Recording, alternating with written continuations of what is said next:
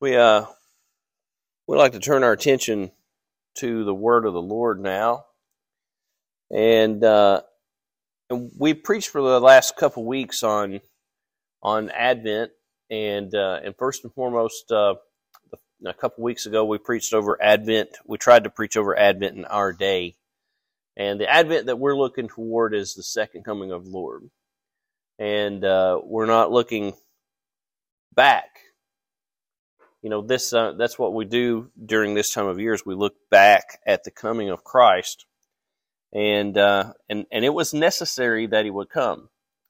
Um, first and foremost because um, as we tried to, to, touch on last week uh, his headship is the redemption of fallen man and and that was necessary because it was promised.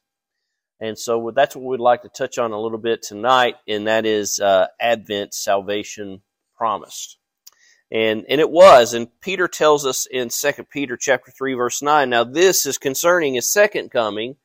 And I acknowledge that it's coming concerning his second coming, but I'll touch, I'll touch in here for just a minute as to why I chose to start here.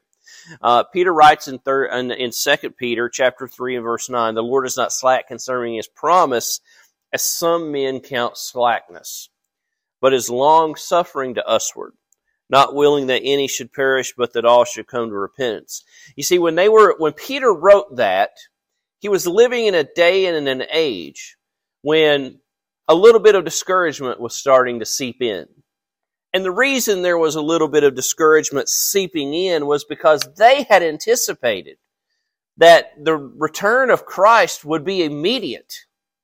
And, you know, here as time drug on and time drug on, there was uh, this this this this human side came in, and they just were lending themselves to getting more and more discouraged because of the fact that he hadn't already come back.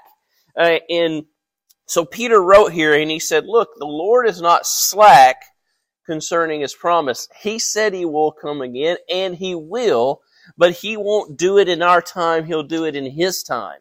And you know, if you take that view that he had, uh, when he wrote that, and you apply that uh, to the beginning of humanity, when God had created Adam and Eve, and they sinned there in the garden by eating of the fruit of the tree of knowledge of good and evil, and God preached the gospel to them and gave them a covering of animal skin and then sent them out of Eden and put a flaming sword which turned every way um, that would obstruct the way back uh, to that place uh, and not allow them to get back there, lest they should uh, remain in that fallen state forever.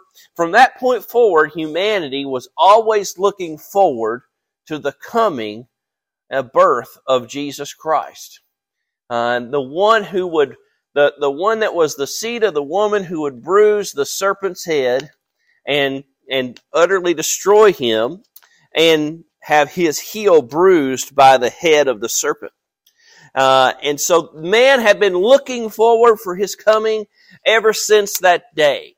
Uh, and, you know, I'm sure that there were some in that day that would have been just like those believers uh, in the day that Peter was living that were scattered abroad. Uh, they had been run out of their home country, uh, and so they were living here and there and everywhere. And, and, and that's who Peter was writing to, to the those that were scattered. And so uh, I'm sure that they would have been in that same kind of mindset. Uh, that this discouragement would have been uh, very tempting to seep in. You know, where is this one that's coming? As a matter of fact, that's always the mockers and the scoffers of this world, whether you're talking about the pre-incarnate Christ or whether you're talking about his second coming. That's a criticism that's found in both instances, right? Where is he at? When's he coming? You keep saying he's coming. Well, when is he coming? Well, you know what? Nobody knows. Neither the fa- neither the angels in heaven, only the Father knows when that day is going to be. We don't know. We can study scripture, and there's a lot of people today who like to, uh, out of the out of the depth of their folly, presume uh, when the second coming of Christ is going to be the simple fact of the matter is Nobody knows. and you can try to piece together this and that and the other out of scripture. There's some things that scripture just doesn't tell us. How could it tell us when Jesus himself said that no man knows, the Father only knows? How, how are you going to say that you're going to piece together like a puzzle out of Scripture when the second coming is going to be? Nevertheless, you know, we look through the Old Testament and we look at the first coming, and uh, and you compare that to the second coming. In the first coming, we're going to we're going to go now to the 91st Psalm, the 91st division of the Psalms, and it says that he that dwelleth in the secret place of the Most High shall abide under the shadow of the Almighty. I will say of the Lord, He is my refuge and my fortress, my God. In Him will I trust. Surely He shall deliver thee from the snare of the fowler and from the noisome pestilence. He shall, oh, he shall cover thee with His feathers and under His wings shalt thou trust. His truth shall be thy shield and buckler.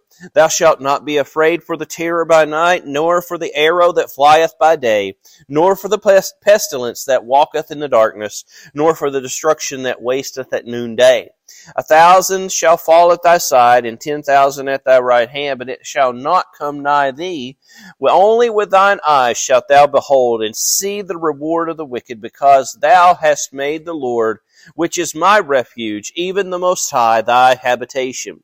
There shall no evil befall thee, neither shall any plague come nigh thy dwelling, for he shall give his angels charge over thee, to keep thee in all thy ways. Uh, they shall bear thee up, lest they, lest thou dash thy foot against the stone, and thou shalt tread upon the lion and adder. Uh, the young lion and the dragon shalt thou trample under feet uh, because he hath set his love upon me, therefore will I deliver him. Uh, I will set on, I will set on him on high, because he hath known my name. Uh, he sh- he shall call upon me, and I will answer him. I will be with him in trouble. I will deliver him and honor him. With long life will I satisfy him and show him my and show him my salvation. And one of the mistakes I may have read, I read the 91st division of the Psalms. And, you know, here's at the end of this psalm, the psalmist is prophesying the coming of the Messiah. And we look back at that day now, and we look at that day, and that day was brought to fruition at Bethlehem. Uh, and but but something to point out here in this 91st Psalm. Um, this 91st Psalm, it may be one of, if not the most referenced subsets of Scripture by the New Testament writers. Uh, many times they would, I know it for sure in the book of Hebrews and Paul especially, they would use this verses of Scripture uh, that uh, uh that uh, as an evidence of Christ and of His deity and of the fact that He was preordained, right? That He is the one who was the fulfillment of these things.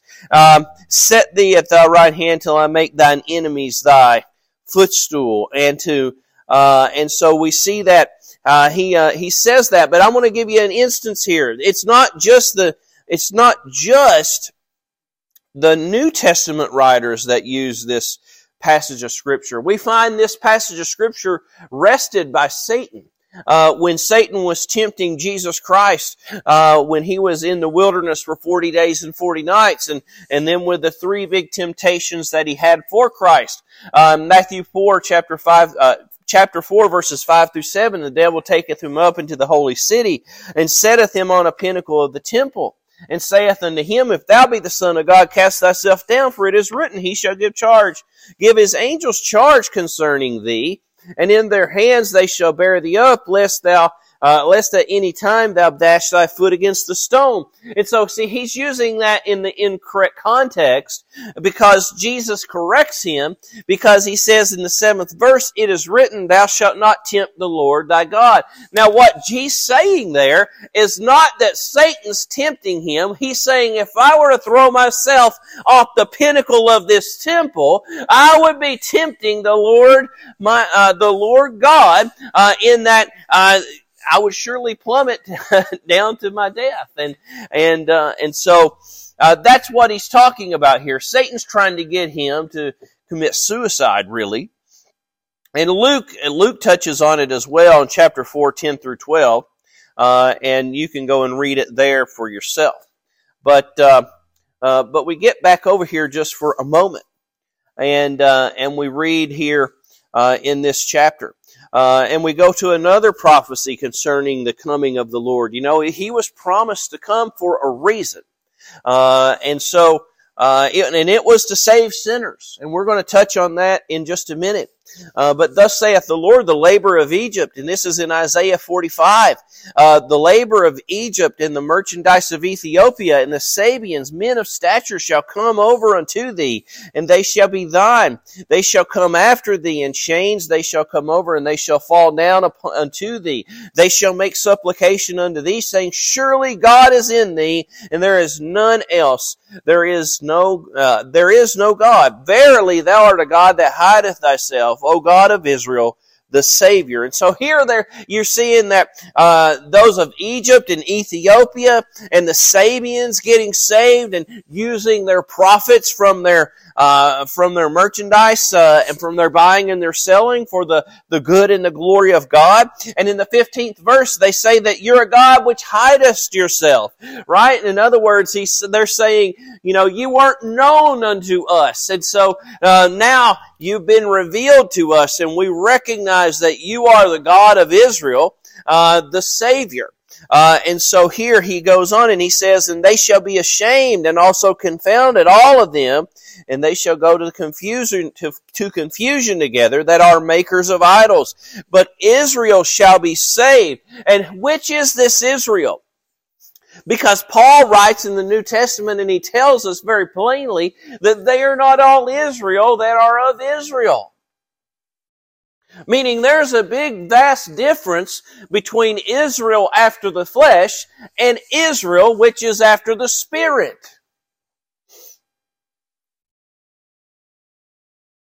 You see, those were after the flesh, they view that as Israel. And, and, a lot of people today in their eschatology, they view Israel after the flesh as the Israel of God. But the Israel of God uh, is after the Spirit. It's everybody who's born of the Spirit. That comprises the Israel of God. And he says right here, and he says, but Israel shall be saved in the Lord with an everlasting salvation. And so this is a salvation without end, isn't it? And so this isn't a temporal salvation like that of Gideon or Samson. This is a spiritual salvation, a salvation which will go on not just throughout our lifetimes here, but on throughout eternity. Uh, it's an eternal salvation. And if Jesus, if we could quote Jesus Christ, uh, if you would believe in me, you would have everlasting life. What's another word for that? Eternal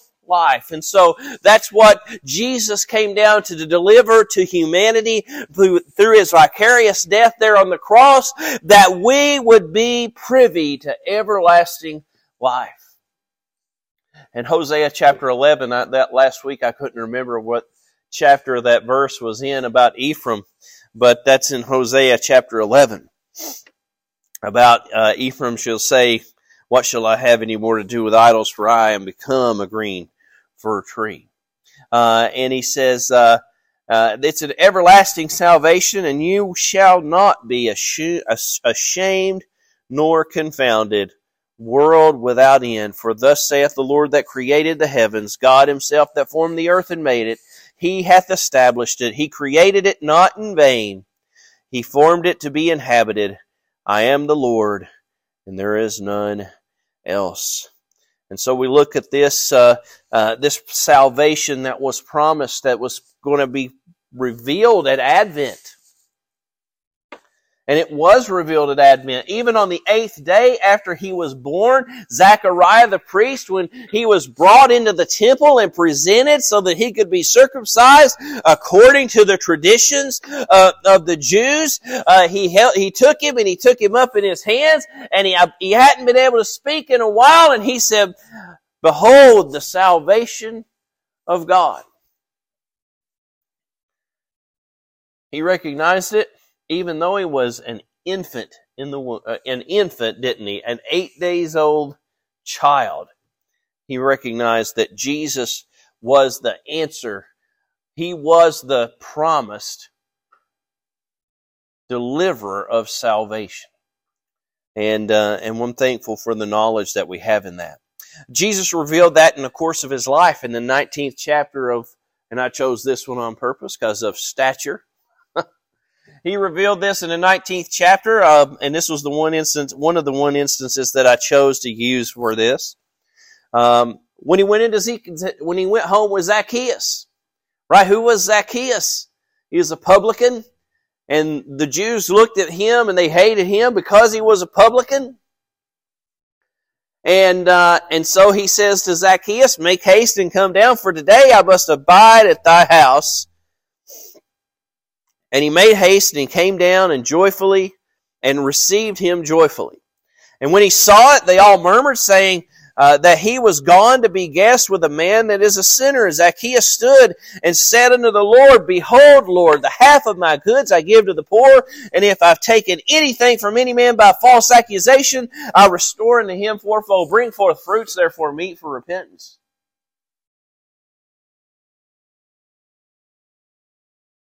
I don't know if there's a more obvious, overt example of bring forth fruits, therefore meet for repentance. He says, Lord, if I have taken anything from anybody by false accusation, which was what he was accused of, being a publican, it's kind of the way that we look at uh, IRS people nowadays.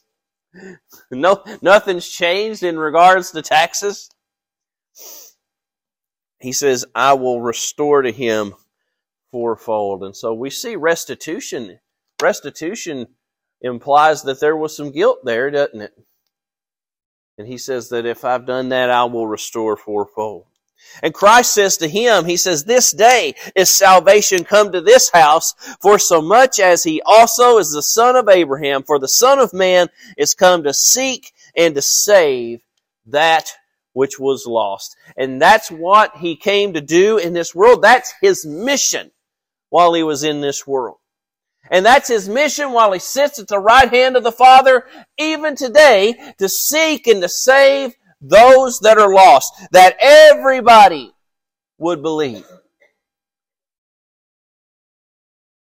To the Jew first and also to the Greek.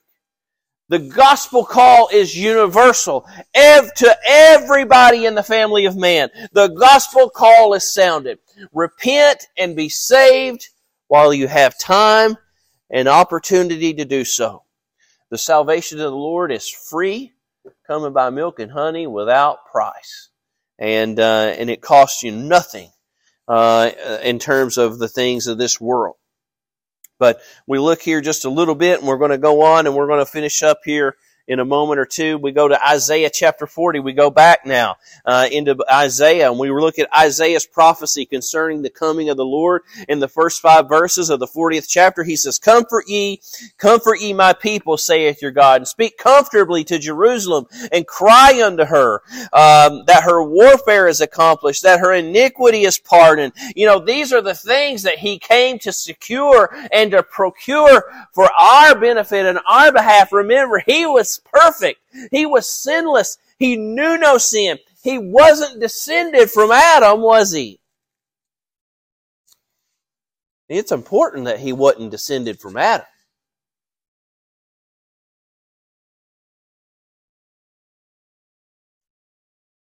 That he wasn't descended from Adam shows that he didn't have in him the sin of Adam. Now, he had the error of Eve, but he didn't have the willful sin of Adam. It's important that he wasn't of the seed of man. And if you're here tonight and you've been saved, you know what? That second birth that you experienced was not by your will, not by the seed of man. It was done by the will of God, wasn't it? And it was, and it was miraculous in its doing. And so we go on here.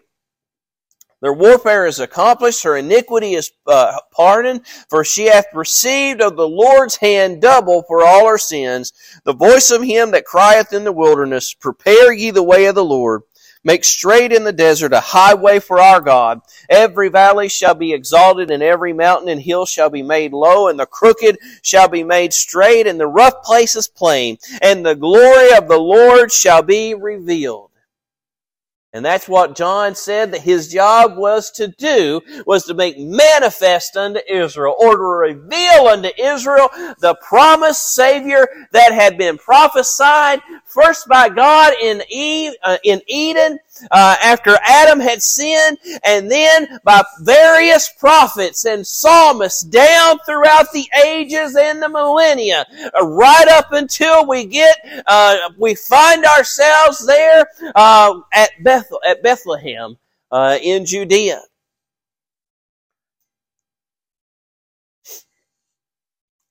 When they were commanded, you know, Adam and or Joseph and Mary didn't travel to Bethlehem of Judea just because they felt like it. that would be like saying, well, I've got a court order and, you know, I, I may go and I may not.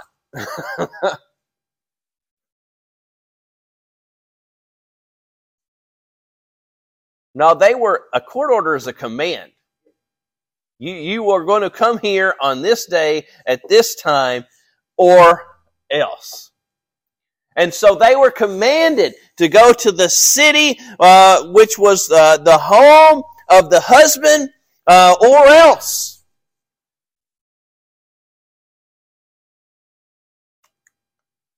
Because there was a census in the land, and what they were really doing is, yes, just get everybody together. Let's see how much you owe we're going to go ahead. We're going to do a census. We want to know how many people we got. We want to know what all stuff, what all, how much, how much you have in terms of possessions. All that stuff will be going on.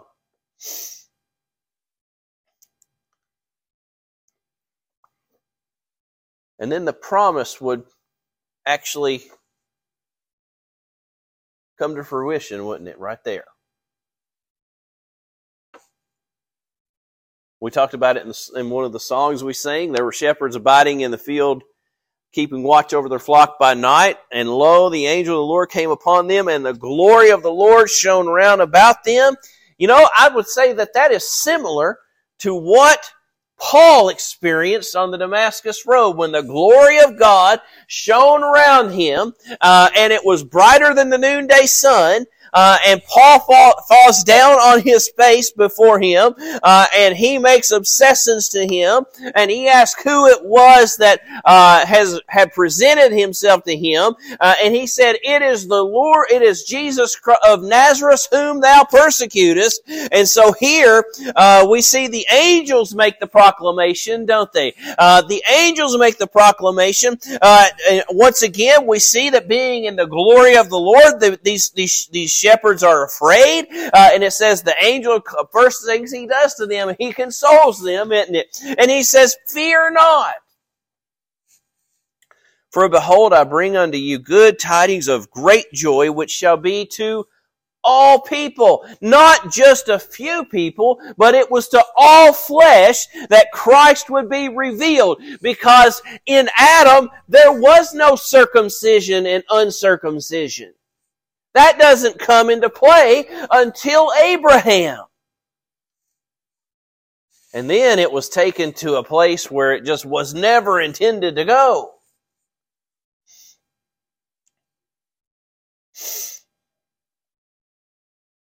For born unto you this day in the city of David.